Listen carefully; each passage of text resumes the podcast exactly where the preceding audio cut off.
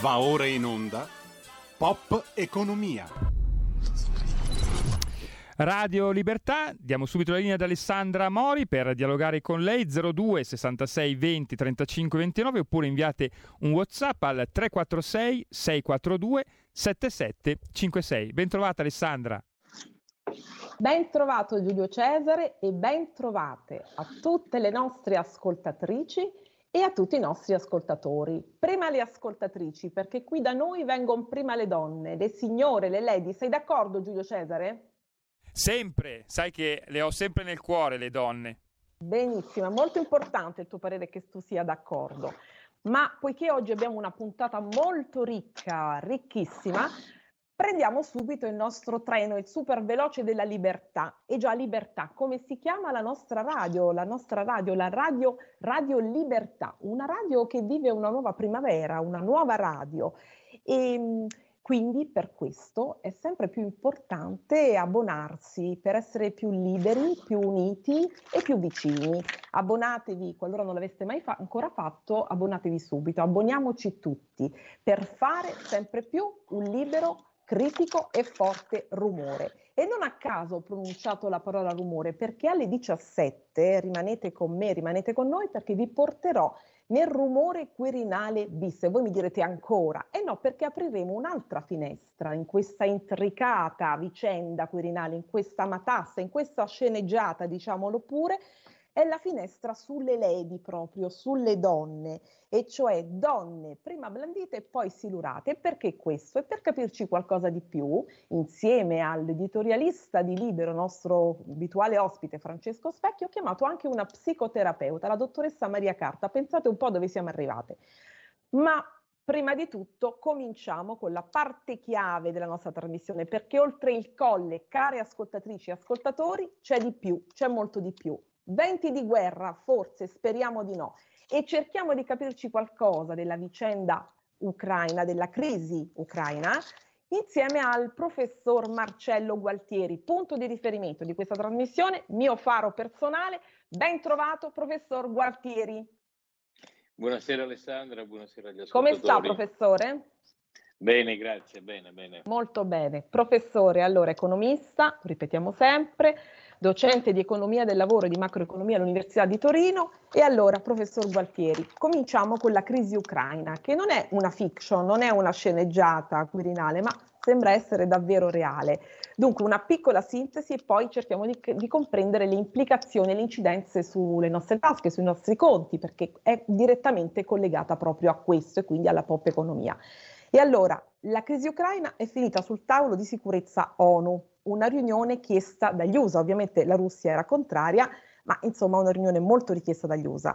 Biden ha detto giorni, proprio ieri, siamo pronti, prontissimi. Mario Draghi durante il rumore quirinale aveva dato la sua disponibilità piena a collaborare. Poco fa si sono sentiti Putin e Draghi e dal Premier apprendiamo dalle agenzie che si andrebbe verso una de-escalation della crisi. Ma poiché, professor Gualtieri, lei ce l'aveva già accennato in puntate precedenti, noi siamo attaccati alla canna del gas Russia, noi Europa e particolarmente noi Italia. Ecco, che cosa sta succedendo e che cosa potrebbe accadere qualora la Russia chiudesse il rubinetto del gas? A lei la parola. Eh, Alessandra, il, il, panorama diciamo che sicuramente non sarebbe un panorama uh, bello, ma uh, purtroppo questo panorama non è lontanissimo ci siamo già un po' in mezzo. Ci siamo un po' in mezzo perché il costo uh, dell'energia è eh, salito moltissimo, eh, come si saranno accorte le famiglie italiane e come si sono accorte le imprese italiane perché già arrivata, sono già arrivate le prime bollette con i rincari che lo Stato, che il governo Draghi ha cercato di contenere, ma chiaramente eh, ancora che non c'è riuscito e dubito che ci riuscirà eh, nel futuro. Il punto fondamentale qual è? Il punto fondamentale è che l'Italia è un paese povero di energia. Noi dipendiamo eh, grandemente per la nostra energia da fonti di approvvigionamento estere. Sì.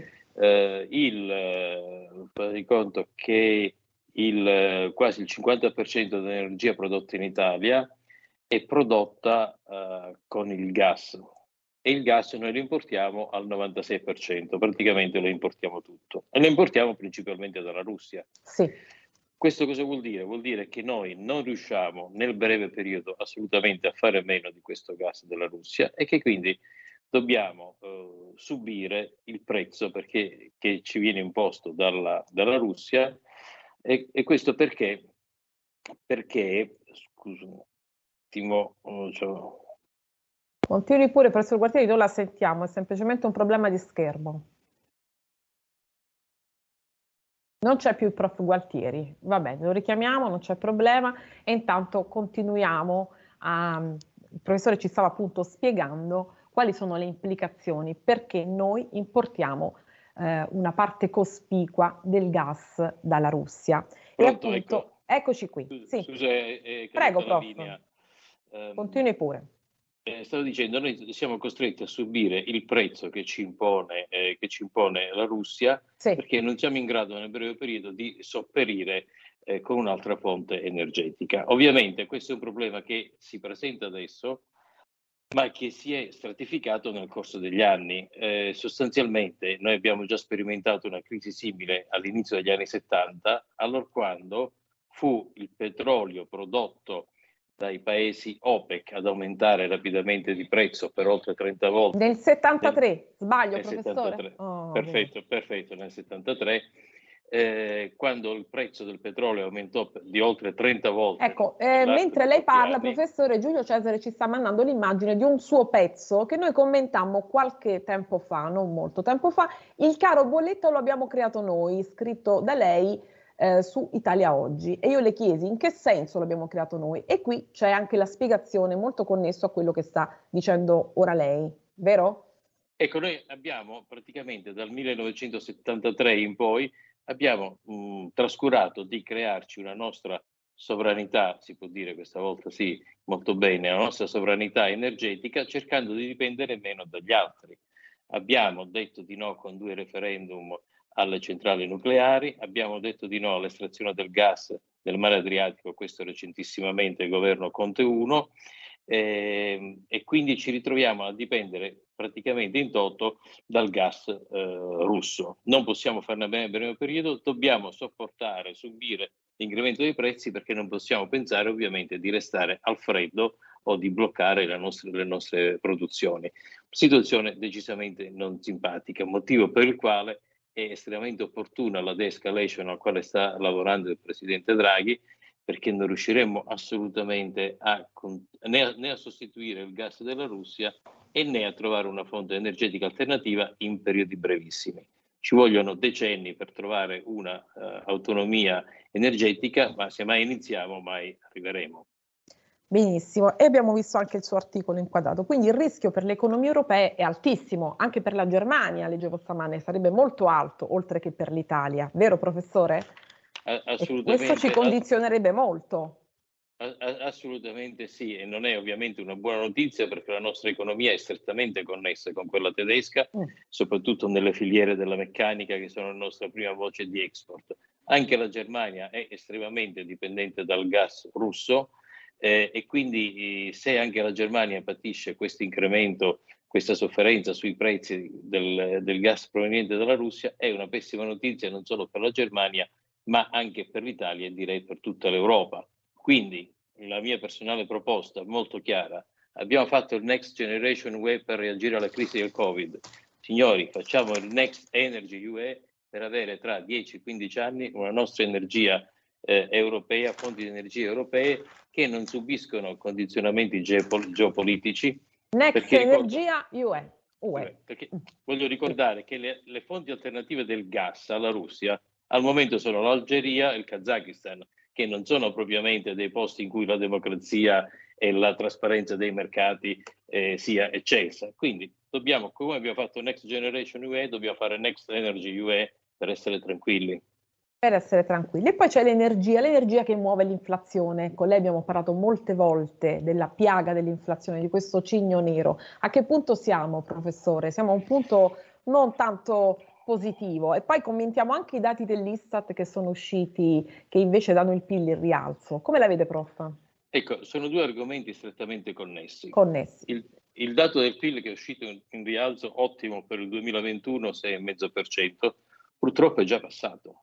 Cioè, economia noi dobbiamo guardare avanti e quindi vuol dire che quella ripresa che era eh, sostenuta nell'ultimo trimestre del 2021, nel primo trimestre del 2022 inizia ad arrancare decisamente. Perché? Proprio per questi, una serie di fattori concomitanti. Uno è sicuramente la ripresa a singhiozzo della pandemia che ha fatto venire meno molte certezze di, eh, ra- di una rapida uscita da questo, da, questo, da questo dramma. Due, per il problema dell'inflazione legata anche al discorso dell'aumento dei prezzi del, delle materie prime. Delle materie Quindi, prime, esattamente. Certo.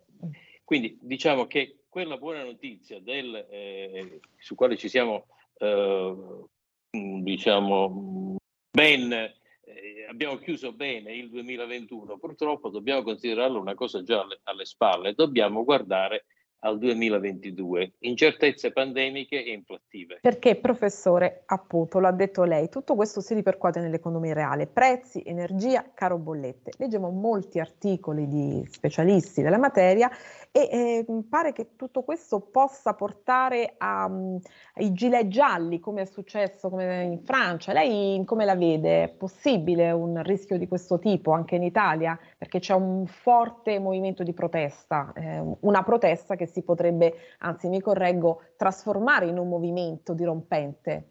Abbiamo questo rischio? Beh, francamente io penso di no. Perché? Perché è vero che l'economia la ripresa dell'economia è rallentata, mm. ma comunque ci troviamo in una fase di ripresa.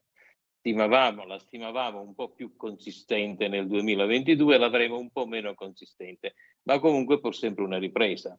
Venendo dall'anno difficilissimo del 2020, eh, avendo fatto un buon 2021, immagino che ci sarà un 2022 non buono come il 21, non buono come nelle, nelle, nelle nel, nelle aspettative, ma comunque assolutamente, assolutamente positivo. Quindi su questo aspetto sarei piuttosto eh, tranquillo. È chiaro che però rimangono, al di là della congiuntura che può variare di poco nel corso di qualche mese, rimangono dei problemi strutturali che una volta finito lo slancio della ripresa, l'effetto traino del Next Generation UE, eh, l'effetto traino diciamo, della credibilità italiana a seguito della presidenza, della presidenza Draghi, i problemi strutturali del nostro paese rimangono tutti. Quindi non vedo un problema nel brevissimo periodo, ma certamente vedo dei problemi nel medio periodo, perché nulla è cambiato rispetto a quello, alla situazione prima del Covid. Ed è esattamente quello che dicono le imprese, lamentano proprio questo, non è un problema proprio nel medio periodo, perché ovviamente le imprese sono nella morsa in questo momento dell'inflattiva.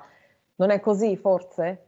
Sì, è, è, è, assolutamente così, assolutamente così. Ricordiamo che in queste situazioni eh, lo scenario è facilmente delineabile, eh, e cioè in una situazione di incertezza, in una situazione inflattiva, eh, che cosa succede? Succede che le imprese investono, avendo aspettative negative, investono di meno, le famiglie consumano di meno, c'è una contrazione generale del commercio mondiale e questa è una situazione che va a, diciamo, a danno e a detrimento di tutti. Come, dicevo come ti dicevo nell'altra trasmissione, purtroppo è una situazione in cui non ci sono vinti, scusa, non ci sono vincitori, Vincitore. sono soltanto vinti, soltanto sconfitti, tutti quanti hanno da perdere. Il punto, scusami, e, e finisco. Prego, prego. Il punto è che, come sempre, noi ci accorgiamo del problema quando deflagra, non ce ne accorgiamo quando si prepara. E quindi quando, è un po' come il Covid, noi, è, è, come quando tu cerchi di rincorrere il Covid quando il virus è già arrivato in, circol- in circolazione. È chiaro che puoi soltanto annaspare e cercare di rincorrerlo. In questo problemi... senso lei dice il caro bolletto e lo abbiamo inventato noi, in questo senso, vero? Questo sì, era il significato del titolo. Il caro, il caro, bolletto l'abbiamo inventato noi e così come l'abbiamo inventato noi non ce ne possiamo liberare in breve termine. Noi, non noi cittadini, perché non sono state fatte no, politiche e quindi sono tutti palliativi questi sono palliativi perché una politica energetica, e ci sono degli economisti molto più bravi di me su questo punto che si occupano solo di economia della, delle fonti energetiche, eh, per arrivare ad una forma di più o meno autonomia eh, energetica o di minore dipendenza dall'energia degli altri, degli altri paesi, nel caso specifico Russia, Algeria o Kazakistan, Eh, occorrono anni, anni, anni. Io penso che iniziando adesso, tra circa dieci anni, potremmo essere meno vittime di queste oscillazioni di prezzo, di questi colli di bottiglia, di questi ricatti geopolitici di quanto non lo siamo adesso. Certo, se avessimo iniziato 50 anni fa, come hanno fatto gli Stati Uniti, perché gli Stati Uniti nel 70 hanno avuto il nostro stesso shock petrolifero, non l'hanno avuto diverso. Anche loro dipendevano dall'OPEC. Adesso loro sono i più grandi esportatori di petrolio più dell'OPEC, che hanno trovato delle tecnologie estrattive. Adesso vogliamo abbandonare il petrolio perché non è green, va bene, troveranno, si, si, possono fare tante altre cose, ma bisogna farle e sapere che i frutti si, li raccoglieremo tra qualche anno. Quindi chi cerca il consenso immediato certamente non proporrà sacrifici per fare nuove fonti energetiche perché tra per anni non si vedranno i risultati. Quindi diciamo, professore, per chiudere un po' il quadro, eh, anche le riforme diciamo, per una nuova politica fiscale, noi ne parliamo sempre qui, ovviamente un nuovo fisco, un fisco all'insegna dello snellimento, della sburocratizzazione, occorrono, servono, lei ce l'ha detto, ma servono riforme più strutturali, cioè per magari stimolare l'aumento dell'offerta e la riduzione della domanda, lei non trova, cioè ci, occorrono politiche più incisive in questo senso. Ho compreso bene, ho ferrato bene? Eh, guarda Alessandra, hai afferrato bene. È chiaro che noi dobbiamo eh, seguire le esigenze del Paese nel breve periodo, nel medio e nel lungo. La politica energetica è sicuramente un aspetto di lungo periodo. Iniziamo oggi e tra 10-15 anni avremo una minore dipendenza eh, dalle, ehm, dalle, fonti estere. Ma ovviamente non è che in questi 15 anni non si fa nient'altro, bisogna capire quali sono le esigenze di cortissimo periodo e di medio periodo. Cortissimo periodo lo Stato può soltanto cercare di calmierare le bollette, riducendo gli oneri di sistema. questo già è molto, eh? Questo già è molto, però purtroppo temo che non potrà essere protratto a lungo perché non abbiamo le risorse per fronteggiarlo.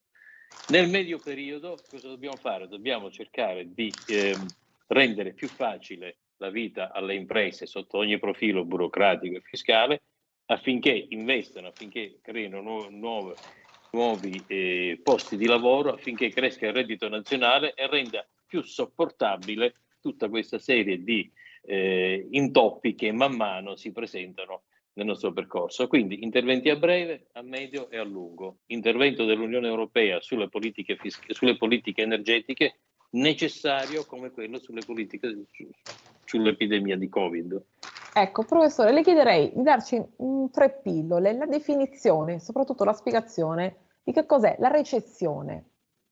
La recessione è un... Allora, l'unica cosa su cui tutti gli economisti sono d'accordo è che il, il, sistema capitalistico ha un andamento ciclico, cioè si susseguono fasi di espansione a fasi di recessione. di recessione. Cos'è la fase di espansione? L'espansione è quando l'economia va bene e cresce, tutti guadagnano di più. La fase di recessione è una fase in cui a livello aggregato complessivo si verifica il contrario, cioè l'economia non cresce e la gente guadagna di meno. Questo andamento ciclico è il tipico dell'economia capitalistica e costituisce anche la linfa vitale perché non si può pensare ci sia soltanto una fase di espansione. La fase di recessione serve a pulire l'economia dalle eh, inefficienze, tant'è che è storicamente dimostrato che dopo ogni fase di recessione si torna a un punto di equilibrio superiore a quello di partenza. Quindi la recessione è fisiologica, è dura, è inevitabile e serve per riposizionarci su un livello superiore a quello dell'inizio della recessione. Se non c'è la recessione non c'è crescita.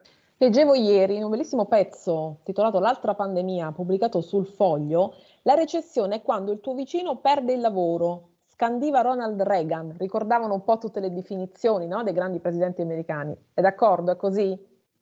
Eh, Lo disse beh, in campagna cioè, elettorale, ovviamente. ovviamente. Secondo, secondo, me è un po', un, po', un po reganiana come visione. Un po' reganiana. È un po', è un po' reganiana come visione. Io preferisco dire che la recessione è un male necessario. Ovviamente il compito degli economisti è renderla più breve possibile e fare in modo che alla fine della recessione tutti siano meglio di prima. Ci sono senza alcune recessi- domande. Sì, Prego. Sì. Se, eh, se, no, senza eh, recessione non c'è crescita, Alessandra. Non c'è crescita. I due no. altri flash, depressione. Ci depressione sì, è il momento, è il picco verso il basso della recessione, cioè il momento in cui la recessione trova è particolarmente profonda ed è particolarmente il ciclo, questa, questa onda è nella parte particolarmente bassa suo, del suo andamento. Perfetto, la ripresa. è, la fase del, è la fase del ciclo economico che dalla, dalla depressione risale verso la eh, risale verso la parte positiva. Quindi voi dovete immaginare l'andamento dell'economia capitalistica ad onde, cioè c'è una fase di come crescita, quelle della radio, insomma, come, eh, o quelle, come quelle del mare, diciamo così. C'è una fase di crescita, sì, sì, c'è sì, un apice, poi c'è la recessione, dall'apice si scende, si arriva al punto minimo che è la depressione, dalla depressione c'è la ripresa e si inizia a, a risalire. Quindi questo andamento ciclico è quello che consente al sistema economico alla fine, nel lungo periodo, di crescere, quello che è sempre stato eh, nel corso di tutti questi anni. In quale fase secoli, siamo? Diciamo. Ovviamente non so se lo diceva prima, non lo... In quale Guarda, fase in questo, siamo? In, in, questo momento siamo nella fase che io chiamerei rimbalzo. Rimbalzo, cioè, ok. Rimbalzo. Siamo scesi moltissimo nel 2020 a seguito della pandemia, siamo, ris- stiamo risalendo molto rapidamente, però come in tutti i rimbalzi, cara eh, Alessandra, la palla poi finisce sempre al punto dove era partita. Uh-huh. Cioè, quindi, quindi noi a fine del 2022 ci ritroveremo esattamente al punto del 2019. Perfetto, okay. c'è una domanda eh. che ci ricorda. Prego, professore, mi scusi, prego. No, no, no, no è finito. È finito. Ci Ho troveremo finito? appunto del 2019. 19. Da lì dobbiamo ripartire. Ok, c'è una domanda di un affezionatissimo ascoltatore che ci segue sempre, che la segue sempre. Quest, eh, dice recessione quando il vicino. Eh, no, no, no, mi scusi, aspetta, ho perso qualcosa. Dunque, nel lungo periodo nucleare. E che altro nella nostra dieta energetica dice? Perché mica possiamo campare di pale eoliche ritorniamo diciamo dove siamo partiti, no? Con nucleare, insomma. Sì, allora bisogna, bisogna eh, mettere a punto un piano energetico eh, nazionale che cerchi di far convivere le varie fonti energetiche. Ovviamente non possiamo, il punto qual è? Che non possiamo pensare in questo momento di far funzionare un grande ospedale o il Freccia Rossa da Milano a Reggio Calabria alimentandolo con l'energia green, con le pale eoliche. In questo momento, per i prossimi vent'anni, non si può fare a meno dell'energia che proviene dai fossili, quindi il petrolio eh, e gas. Bisogna impostare un piano a questo punto, io direi veramente eh, europeo, come ti dicevo, per fare un mix energetico. Un mix energetico di tutte queste varie fonti, eh, le paleoliche, il solare, eh, l'idroelettrico e quant'altro. Il gas che abbiamo anche noi, Benissimo professore, è stato chiaro come sempre, ci ha fatto una piccola lezione di economia ma molto utile credo perché c'è molta confusione sa, su questi termini e quindi la terminologia è anche importante per capire poi l'essenza delle cose certo. e della materia. Grazie professore e ci Grazie vediamo martedì prossimo per un altro focus, per un altro approfondimento, seguiamo intanto questa vicenda ucraina, va bene? Bu- grazie, buona serata e buona Bu- serata a tutti gli Buon pomeriggio professore, grazie. Eccoci allora. Eccoci Buonasera. qua. Ancora un attimo. Ecco Alessandra, siamo già collegati con una delle nostre ospiti, però abbiamo un minuto di pubblicità.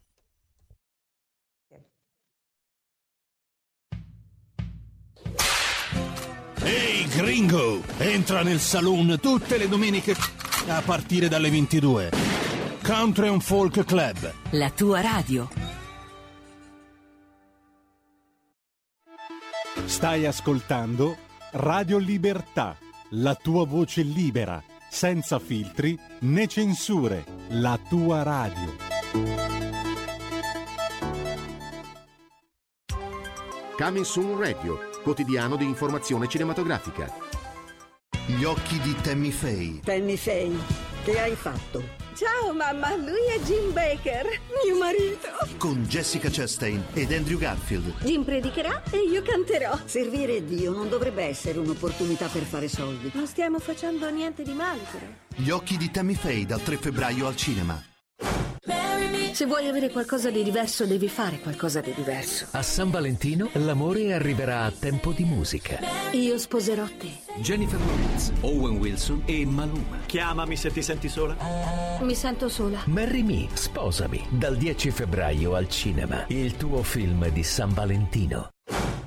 Assassinio sul Nilo. Vi presento Hercule Poirot, è il più grande detective vivente.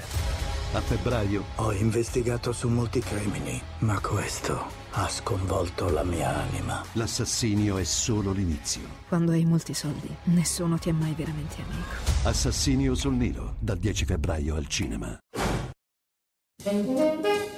Tutte le domeniche, dalle ore 15, la più bella musica di sempre, in compagnia di Gabriella Monti. Mi ritorni in mente, tutte le domeniche, dalle ore 15. Così mi distraggo un po'. La tua radio. Sono tanto brava, brava, sono tanto brava, sono brava, sono tanto brava, faccio così tutto con la voce, sembra un signolo, sì.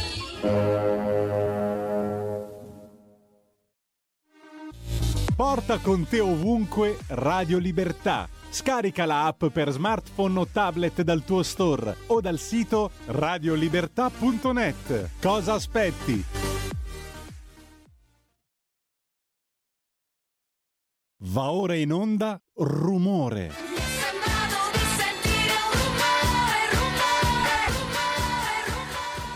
Ed eccoci alla seconda parte della trasmissione con Alessandra Mori, siamo già collegati con una delle sue ospiti di questa seconda parte, la parte che, che, riguarda rumore. Stiamo cercando di metterci in contatto con Francesco Specchia, a brevissimo Alessandra sarà con noi. Benissimo. Intanto voglio ricordarvi, non negatevi una visita al nostro sito che ho fondato insieme ad altri colleghi bravi, bravissimi, graffianti e smoderati, il sito www.beconomy.it. Oggi apre un mio pezzo, un drago al comando tra i partiti in coma. Mario Draghi detta le regole. E poi se volete, se vorrete, potete consultare il nostro sito dove c'è tutto un po' un reportage del rumore quirinale di questi giorni con retroscena, notizie, perché ho seguito qui da Roma tutta la intricata, complessa vicenda quirinalizia. E allora, eh sì, già, i partiti sono proprio in coma e proprio per esaminare questo stato comatoso dei partiti vi porto adesso in un'altra finestra, è quello che ho, diciamo, titolato così, Rumore Quirinale bis, la vendetta dei conti, nessuna donna al colle, lady blandite e silurate. Mentre aspettiamo che il nostro Francesco Specchia, editorialista, per da, farci un po' dare la lettura politica, farci decodificare ciò che sta accadendo, vedo collegata la mia graditissima ospite, la dottoressa Maria Carta, la psicoterapeuta Maria Carta, già ospite qui a Rumore da noi durante le feste natalizie dove abbiamo parlato, dove abbiamo desiderato molto insieme, insomma abbiamo parlato del rumore dei desideri, una bellissima puntata insieme anche a Nicoletta Orlandi Possi, storica dell'arte, che ci raggiungerà tra poco dandoci una chicca rumorosissima che ben si innesta nel nostro programma e allora ve la presento, ve la ripresento, Maria Carta, psicoterapeuta, Buonasera. che studia, psicoterapeuta che studia ed applica la psicoterapia individuale, eh, familiare, di coppia e di gruppo. E cara dottoressa, qui il gruppo è folto, il gruppo della politica, quindi ci sarà molto molto da parlare ed è anche coordinatrice dei corsi di alta formazione di ipnosi clinica di me per medici e psicologi presso l'Università della Pace a Roma. E allora, ben trovata. Buonasera, dottoressa Carta. Buonasera. Come eccoci sta? qua, eccoci qua. E allora, intanto eh, in tutta questa intricata vicenda, come dicevo, Quirinale, per srotolarla un po', io intanto cominciamo con lei, insomma c'è molto da dire, lo commenteremo un po' con Francesco, diciamo la parte politica, eh, i rinfacci, i veti, le litigate, i veleni della politica, insomma sta esplodendo qualcosa nella politica, ma la politica è anche uno specchio no? del paese.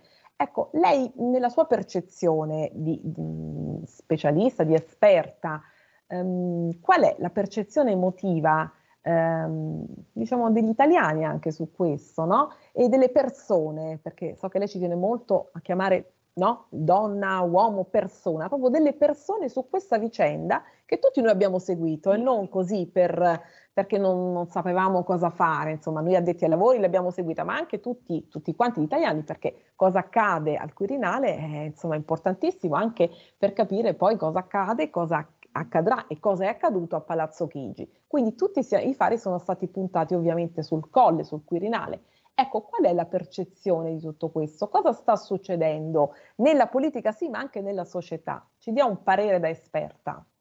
Una gran confusione? Eh, beh, questo senz'altro, senz'altro. di più? Sono esperta di relazioni, quindi quello che mi colpisce è che è una gran confusione, cioè le persone non si prendono più in mano la propria vita, cioè mm. delegano continuamente e questo è un gran dolore da parte di tutti noi perché in qualche modo dovremmo diventare noi responsabili artefici di quello che sta accadendo. Mm. Quindi chiedere attenzione e per esempio lei prima stava facendo un commento su donne eh, io parlerei di persone che in qualche modo prima vengono blandite e poi silurate, ma secondo me è perché in qualche modo non c'è più un'alleanza netta, chiara tra persone e quindi c'è sempre un, eh, una solitudine di intenti.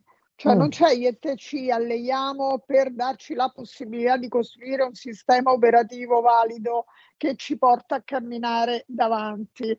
Noi eh, ci nascondiamo dietro una situazione e poi abbiamo la pretesa oggettiva che chi deve che ci vengano date delle cose o che noi pretendiamo che queste cose ci vengano date, ma così, perché, eh, perché ce le siamo meritate. Come? Non lo so, ma mi spettano. Perché ti spettano? Non lo so, ma è così che funziona. Quindi di conseguenza, quando qualcuno deve essere scelto, non c'è più la chiarezza, perché quello deve essere scelto e non io, per esempio, no? Quindi qui non è una questione neanche, neanche di maschi o femmine, ma di persone che in qualche modo dovrebbero eh, allearsi per il benessere di un sistema operativo più valido e comunque più ampio. Mm. Questo è un po' il sistema della politica, no? questo vetro di cristallo che si è un po' rotto e come si ripercuote diciamo, anche nella, ehm, nella società a livello più basso, cioè questo non è certo un esempio mh, mm, e non è certo un luogo comune quello che sto dicendo, perché l'esempio dovrebbe essere quello della politica, dei partiti e quindi noi diciamo che siamo lì tutti quanti a vedere chi dovrebbe darci l'esempio. A livello sociale si sta creando questa frattura, dottoressa Carta, questa deflagrazione o noi siamo più saldi dei nostri che dovrebbero darci l'esempio? Allora, prima di tutto io penso che l'esempio viene dato da persone scelte, quindi noi diamo l'esempio. Noi stessi. Noi tutti. Noi, noi tutti. Stessi. Quindi noi dobbiamo chiederci cosa vogliamo. Cioè, un, una volta i partiti davano i programmi, non so, sì, no? quando ero sì. piccola ogni partito dava un programma. Adesso i programmi, ma insomma robetta, questi programmi poi non, non, non, hanno senso, cioè non c'è una forza che ti permette di affidarti e di fidarti soprattutto, non c'è eh, più eh, la popolazione che si unisce per un'idea, non so, gli americani per esempio sono famosi perché hanno si, si, aggregano quando qualcosa non gli funziona, poi magari non funzionano cose importantissime come la sanità che loro non hanno, no? Loro non hanno una sanità pubblica. Ecco, è gravissimo, però loro hanno fatto una scelta, ok, rispettabile. Io non la condivido, però ok. Però noi che abbiamo cose antiche, ma sono cose antiche, quelle moderne, è come se noi non ci mettessimo mai insieme per poterle decidere, accogliere e promulgarle. Quindi Ecco, dottoressa, allora la interrompo per dirle quello. Veniamo alla vicenda Quirinalizia, no? Veniamo adesso poi. Eh, comunque mi dicono, eh, mi dice Francesco Specchia che c'è Giulio Cesare, quando puoi avvertimi se Francesco è in linea. Eh, sì, stiamo provando a mettere Francesco via in video Skype. Eh, fra Perfetto. un minuto dovremmo avere. Di... Benissimo. Nel frattempo, dunque, la vicenda Quirinalizia, eh, c'è stato questo nome no? di una donna molto importante, stimatissima, Elisabetta Belloni Così sono tirato un po' nella mischia e un po' tutti, nessuno escluso, hanno, sono rei di averla buttata nella mischia, ma non soltanto lei, perché c'erano delle donne validissime, cioè insomma una, una rosa davvero di donne importanti e valide. Elisabetta Casellati, che poi adesso esamineremo la vicenda con Francesco, ehm, Maria, Maria, Alberta Casellati, Elisabetta Belloni e eh, Marta Cartabia, per esempio, donne validissime, donne davvero di primo piano. Ecco, tutte donne gettate un pochino in passo così. Facciamo un nome purché sia donna. Questo sono un po' rei tutti, nessuno escluso, i leader politici che sono uomini. Ecco, cerchiamo di, di, di esaminare. Ehm, diciamo, eh, gli uomini hanno paura delle donne, quindi le gettano un po' così per coprirsi un po' come foglia di fico, ehm, oppure eh, c'è ancora nella società e quindi nella politica eh, questo schema proprio maschiocentrico, eh, do- noi siamo qui, poi la donna se serve la usiamo. Eh, questa è una concezione eh, un po' di, di, di, dire desueta e dire, e dire poco. E, e, poi aggiungo a questo, in questi giorni ascoltavo alcune radical di sinistra, dicevano ah, ma sai il soffitto di cristallo, hanno un po' insomma diciamo ricordato questa terminologia così radical chic, ma quale soffitto di cristallo? Insomma, ehm, diciamo che le donne spesso fanno uh, squadra tra loro. Eh, molte volte non lo fanno, vediamo il caso di Maria Alberta Casellati, adesso lo esamineremo anche con Francesco, autore di un bellissimo pezzo sul libro su questa vicenda, ma eh, si tratta di soffitto di cristallo oppure si tratta di che cosa? Ed ecco, vedo collegato nel frattempo anche Francesco Specchia. Francesco, buonasera, se ci senti batti un colpo. Vi sento, vi sento. Benissimo. Siamo già al tema delle donne, le lady, le signore, blandite e silurate. Adesso veniamo subito a te. Ehm, sentiamo la dottoressa Mera Carta una breve risposta su questo e poi coinvolgiamo Francesco sul tema della politica, ovviamente, che ci dà la lettura politica sull'intricata matassa e poi sul tema delle signore politiche. Dottoressa. io penso, ed è un mio pensiero, quindi molto mio, che eh, in Italia manca la cultura delle persone, delle persone. Allora ogni tanto dice, vabbè, ma non c'è nessuna donna in politica, quindi adesso scegliamo una femmina che va, la femmina che vada... La femmina, attenzione. Io penso che, per esempio, i tedeschi hanno avuto la Merck per 16 anni, mi sbaglio?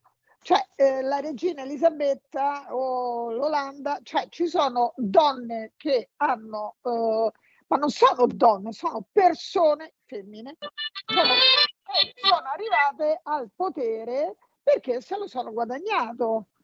Bene, male, ci piacciono, non ci piacciono, non è questo in ambito. Quello importante è che le persone che lei prima ha nominato sono tutte validissime non hanno avuto, eh, come tanti altri uomini, non hanno avuto i voti necessari per poter andare al potere in questo contesto, cioè non sono diventati Presidente della Repubblica. Il discorso però è molto più vasto. Spesso le donne, eh, noi in Italia le viviamo come come soprammobili non vengono considerate quello che sono e queste sono tutte donne validissime, tutte donne di grande capacità intellettiva e pratica. Quindi in qualche modo cominciamo a parlare di politici femmine che in qualche modo non sono andate dove forse potevano andare per motivi che, sono, che sono a prescindere dal fatto che siano maschi o femmine. E mm, questo Benissimo. è il pensiero. È questo il pensiero. E su questo coinvolgo subito Francesco Specchi, autore in questi giorni di un pezzo bellissimo che ho trovato davvero brillante e bellissimo sul Libero. E tito, titolo del pezzo, Elisabetta Casellati, femminicidio a Montecitorio. Parlavamo di femmine, femminicidio a Montecitorio. Voglio soltanto leggere due righe dell'attacco del pezzo. Capovaro, che faccio? Vado? Vadi, contessa, vadi, ma un po' più a destra. Francesco, è tutto un bel dire. E allora, che cosa è successo? Poi della destra parliamo, del centro-destra parliamo, ma che cosa è successo nella vicenda della Casellati? Perché lì davvero c'è molto da dire e qui mh, mm, c'è da dire anche con la dottoressa, perché poi il tema è, è vero, le donne, insomma siamo donne, siamo brave, però poi dopo quando c'è una donna che arriva, che va al vertice, che insomma invece di usare la vera solidarietà, no? quella fattiva, poi le donne sono quelle che si mettono tra loro a litigare. Così Francesco? E così poi, a parte che premetto che la, la, l'incipit del pezzo che hai citato tu è riferito ovviamente al paragone con la contessa Cervellone in esatto. mare del, del. E dillo tu questo, ecco. E quindi è che era la contessa che non ne azzeccava una perché Alvaro riusciva, invece di varare, varava Fantozzi stesso, esatto. il capo polizia, e tagliava le dita al vescovo, insomma, non, era descritta insomma, con, con, con, una strana, una strana e inconsueta spietatezza, che tra l'altro riflette il maschilismo un po' del, dell'italiano degli anni 70, esatto. ma anche di Esatto. che è tuttora imperante una sorta di maschilismo, forse addirittura che è un riflesso eh, pavloviano involontario, ma che eh, maschera questi slanci libertari con una, un'insipienza di fondo, una si- insicurezza, insicurezza nei confronti eh, di se stessi, perché un Parlamento che non è in grado di decidere porta la donna come una sorta di bandiera, dice a questo punto non riusciamo a fare niente, mettiamoci d'accordo almeno Purché una sia donna, quello che dicevo prima, intanto. questo vuol dire svilisce non solamente la donna in sé, ma anche il concetto, il concetto di, di, di, di effic- di efficienza, di stima, di rispetto, cioè ci vuole una donna innanzitutto eh, che sia donna a prescindere, cioè che, che- che- e poi che sia brava soprattutto, perché non possiamo Esatto. mettere la cuoca del, del- eh, che, che dirti, della, de- de- della- della Meloni, dobbiamo mettere una, un- una donna che sia in grado di reggere la sua stessa autorità e che per il Presidente della Repubblica ce ne voleva tanta. Allora eh, mi vengono in mente eh, negli anni un- una serie di, di donne scartate a prescindere per il semplice fatto di essere donne e cavalcate a mo' di bandiera dai partiti che non, non erano in grado di proporre un loro candidato. E Sì. la prima è la, è la Bonino, Sì, che esatto. è un gra- Grande donna, bravissima. 100 voti era, era commissario eh, europeo, era riconosciuta come, una, come l'artefice di una pacificazione tra i popoli, era- viaggiava sempre in elicottero, vi ricorderete, eppure portata da Pannella in palmo di naso, il palmo di mano e poi si risolve in palmo di naso, appunto. Il palmo di naso. È stata Va- candidata molte volte al Quirinale, no? Emma Bonino. Ormai un nome bruciato, purtroppo. E ha perso, e ha perso sempre il treno, Sempre, come sempre. il treno degli Otti ai tempi, che fu la prima donna a raggiungere i 256 voti, eh, nei primi anni, nel- nel- fino a- se non sbaglio era il 92, cioè l'anno in cui poi alla fine si optò per Scalfaro, perché Scalfaro fu il nome che dopo una serie di scrutini andati a vuoto mise d'accordo nel nome dell'antimafia eh, tutto il Parlamento sdegnato. E Sì. poi da lì, da Cettina Anselmi, non so, la, la Finocchiaro, la Finocchiaro è La Finocchiaro, certo. presidente straordinario perché aveva non solamente lo standing internazionale, la capacità, ma soprattutto la cultura giuridica per interpretare il ruolo e non è mai stata curata abbastanza. Il fatto che poi D'Alema l'avesse lanciata non deponeva a favore perché l'antipatia di D'Alema è osmotica, secondo me. Sì, esatto. E quindi l'ha bruciata, diciamo, soltanto lanciandola. ancora proporla, esatto. Eh, c'è stato un, un femminicidio totale, eh, femminicidio mi riferisco, ho avuto questa parola perché il femminicidio si attua soprattutto tra le mura domestiche. E nel caso della Casellati, eh, quei 67, 60, 60 franchi tiratori che poi erano 59, in realtà sono venuti quasi tutti dalla sua parte politica, da Forza Italia, in Esattamente. Dalle donne. di Dalle Forza donne di Forza Italia. Esatto. esatto. le donne non sanno fare gruppo questo è la- la- il grosso, mentre gli uomini bene o male hanno- recuperano questo spirito di squadra che nei momenti più bui, le donne tendenzialmente, soprattutto a questi livelli, non sanno fare gruppo e tendono a scontrarsi l'una con l'altra, quindi fino- a che non ne rimarrà una sola, ma poi alla fine non ne rimane ne- neanche quella perché poi è sempre l'uomo che all'ultimo momento arriva e si piazza nei posti di comando. E c'erano tante donne brave, c'era Elisabetta Belloni, c'era, eh, abbiamo detto, la Cartabia, Marta Cartabia, l'abbiamo detto tante volte, c'era una rosa stavolta davvero di donne, insomma, mh, che hanno, avevano lo standing per poter rappresentare una carica del genere.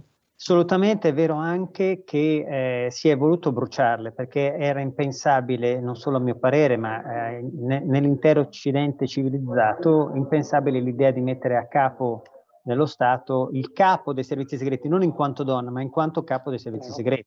Succede, è successo solo con Putin e Andropov e, Sì. e aveva un precedente George Bush che era stato la CIA per un breve periodo, però non esiste al mondo che tu metta, aveva ragione Renzi in questo caso, e quindi Sì, era ovvio diciamo che Renzi è stato un po' in questo senso il kingmaker poi, eh, perché Renzi ci ha saputo fare, ha avuto ha una tale foga narrativa la sera stessa della, della, diciamo, della presentazione del lancio de- da parte dei leader no? di Salvini e di Conte, della Belloni, che insomma si è messo talmente bene di traverso, diciamoci la verità Francesco, poi è vero quello che dici tu, ma poi tutta questa foga narrativa Renzi ce l'aveva, ce- insomma si celava perché dietro c'era il fatto che doveva andare, andare contro Conte e Letta, no? E, e ha giocato bene la sua partita, a mio avviso, politicamente dico. Sì, eh, poi Eh. a metà devo dire perché pil lo scopo ultimo era quello di candidare e fare eleggere Casini, che poi non c'è Esatto. riuscito. Però l'ossatura ha dimostrato che comunque l'ossatura del nostro Parlamento è, è pienamente democristiana, questo sì, compre- lui compreso. Quindi in questo abbiamo, eh, ci ha dato una certezza assoluta che era, eh, l'ha conclamata praticamente.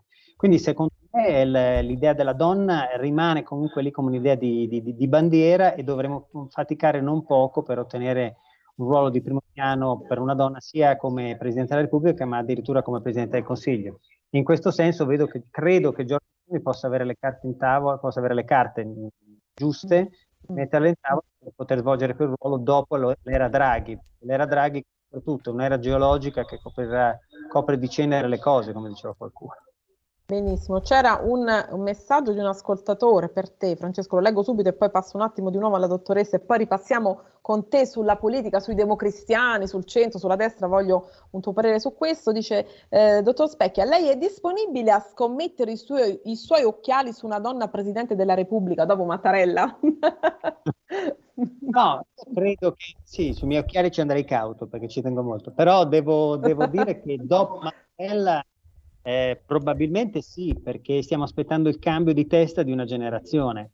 E credo che sempre che ci sia una donna brava, cioè eh, quello è il concetto. Qui avevamo una serie di, di, congiunture favorevoli, tra l'altro la migliore che potevano leggere era, come ho detto anche qui, ho detto, sempre detto più volte, era Marta Cartabia che aveva tutte le carte in regola, il curriculum perfetto, lo standing internazionale, il rispetto dei partiti, eh, la mancanza totale di tessere è una bravura conclamata. In realtà non l'abbiamo letta e neanche Mattarella si è degnato, questo mi, mi ha stupito molto, all'ultimo di spingerla verso... Perché quindi evidentemente quando i partiti si sono presentati con Mattarella col cappello in mano, Mattarella poteva avere uno slancio d'orgoglio, un colpo di lombi e dire guardate, non ci sono io ma c'è la carta che è la stessa cosa. E di ecco, fatto così. Col ecco. cappello in mano e in ginocchio. Adesso, adesso veniamo su questo. Alessandra, abbiamo con noi Nicoletto Orlandi Posti. Prima però stiamo inquadrando anche il post che avevi fatto tu di B-Economy. Un drago al comando tra i partiti in coma, Mario Draghi. Perfetto, grazie Giulio Cesare, l'abbiamo nominato anche prima, chi volesse una visita al sito www.bieconomy.it, sito indipendente. Dottoressa Carta, un flash, poi veniamo di nuovo a Francesco e subito poi a Nicoletta. Eh, Francesco Specchia dice le donne non sanno far squadra tra di loro e un po' in realtà lo penso anch'io, anche per esperienze personali. Lei però scuoteva la testa e diceva non sono d'accordo, velocissimamente, io sono perché? d'accordo e non sono d'accordo, io sono mm. d'accordo su le donne quando stanno lavorando insieme sono fantastiche, molto meglio dei maschi. E io ve lo dico perché ho lavorato per anni al Policlinico Umberto I di Roma e ora è pieno di donne che lavorano insieme con ottimi risultati e sono bravissime. Questo vale per l'istituto e per tutti i centri di ricerca che io conosco. Uno. Secondo, di donne in politica ce ne sono troppo poche. Quindi di conseguenza, secondo me, quando si è pochi, si fa, eh, cioè la politica del granchio, tutti nel secchio, se io provo a uscire fuori dal secchio, qualcuno mi prende e mi ributta dentro al secchio. Non so sì. se avete mai visto i granchi dentro i secchi. Eh, questo eh, non vuol dire che le donne non lavorano insieme, non sono capaci le donne non sono capaci a lavorare, le femmine scusate, perché le donne sono un'altra razza, eh, non sono capaci a lavorare insieme quando sono poche e quindi sgomitano perché io sono la prima donna. E poi le donne di potere, perché hanno fatto una tale fatica ad arrivare dove sono arrivate questo è vero, che non sono disposte a guardarsi accedere il passo. esatto, ed allearsi con una collega solo perché dice ok, tu sei brava, io sono brava perché devo spingere te, voglio andare io avanti. Questo le femmine ce l'hanno. Eh, avete Bene. fatto caso che io sto cambiando maschi-femmine eh, oppure femmine-maschi? Per non a caso. Ha, mm. Non a caso. Dio ha creato l'uomo, l'ha creato maschio, l'ha creato femmina. Che ci crediamo o no, questo però è profondamente vero. L'essere umano essere umano, poi che sia maschio o femmina, dovremmo noi per prime accettare che abbiamo un potere profondo di capacità intuitiva, culturale, via dicendo, e dobbiamo prenderci anche la responsabilità di cominciare a fare quello che dobbiamo fare e non metterci sempre dietro a stereotipi antichi tipo la madre di famiglia, io sono madre di famiglia, però il mio lavoro l'ho sempre fatto dalla mattina alla sera come tutte voi qui davanti, insomma, quindi ho cioè, capito perfettamente. Dunque, adesso andiamo a commentare a proposito di donne, di femmine, un quadro, due quadri importantissimi e poi chiudiamo con un flash con Francesco Nicoletta Orlandi Posti, storica dell'arte, amica ormai di questa trasmissione, ha fatto una diretta fantastica su Libero TV, eh, dando tutte le notizie passo dopo passo, news dopo news, noi l'abbiamo seguita. Nicoletta, come stai? Affannata? Un po' stanca ma contenta. Contenta. Benissimo. Di questa avventura. Io quelle che vi propongo oggi sono due opere che hanno come protagonista Desdemona, sì. la protagonista dell'Otello di Shakespeare. Sì, eccola inquadrata, la vediamo. Desdemona, benissimo. Sì. Uno, questo che stiamo vedendo è Otello e Desdemona di Alexandre Marie Colin del 1829. E, um, quello successivo è La morte di Desdemona, il eh, più famoso di Delacroix. Eh, secondo me eh, son, non si vede, ancora c'è Hotel e Desdemona. Giulio Cesare, inquadraci cortesemente anche l'altro. Ora arriverà, Nicoletta. Okay. Comunque ho scelto comunque Desdemona come protagonista perché Desdemona è vittima di un, di un femminicidio. Eh, che è un po' quello che si è consumato. Ecco l'altra, ecco l'altra opera. E che si è consumato in questi giorni eh, perché le donne che erano state candidate e poi affossate sono state comunque uccise da, da una mano in famiglia, eh, le, ha uccise chi, chi, le aveva proposte. E Desdemona mh, è un personaggio creato dalla mente di Shakespeare nel 1604, eh, quindi ecco, lo stiamo vedendo ben inquadrato Nicoletta, eh? l'opera, il quadro. Ok, ehm, Desdemona rappresenta la ribellione, il femminismo ancestrale del 1600 eh, in cui questa, questa, donna si ribella quel, ehm, alle convenzioni della società veneziana del tempo, eh, decide di sposare un uomo moro, eh, un uomo di colore, eh, nonostante nonostante il padre non voglia, eh, rivendica il fatto di averlo fatto e, e purtroppo rimane vittima eh, di una società maschilista patriarcale che insinua nella testa di, del marito l'idea che lei lo, lo abbia potuto tradire e lui eh, la uccide per gelosia salvo poi uccidersi anche lui quando capisce che, che si è fatta bindolare e quelle che le, gli hanno raccontato sono tutte menzogne.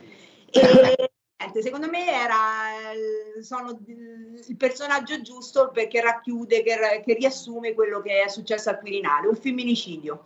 Un femminicidio. Più, più di un femminicidio.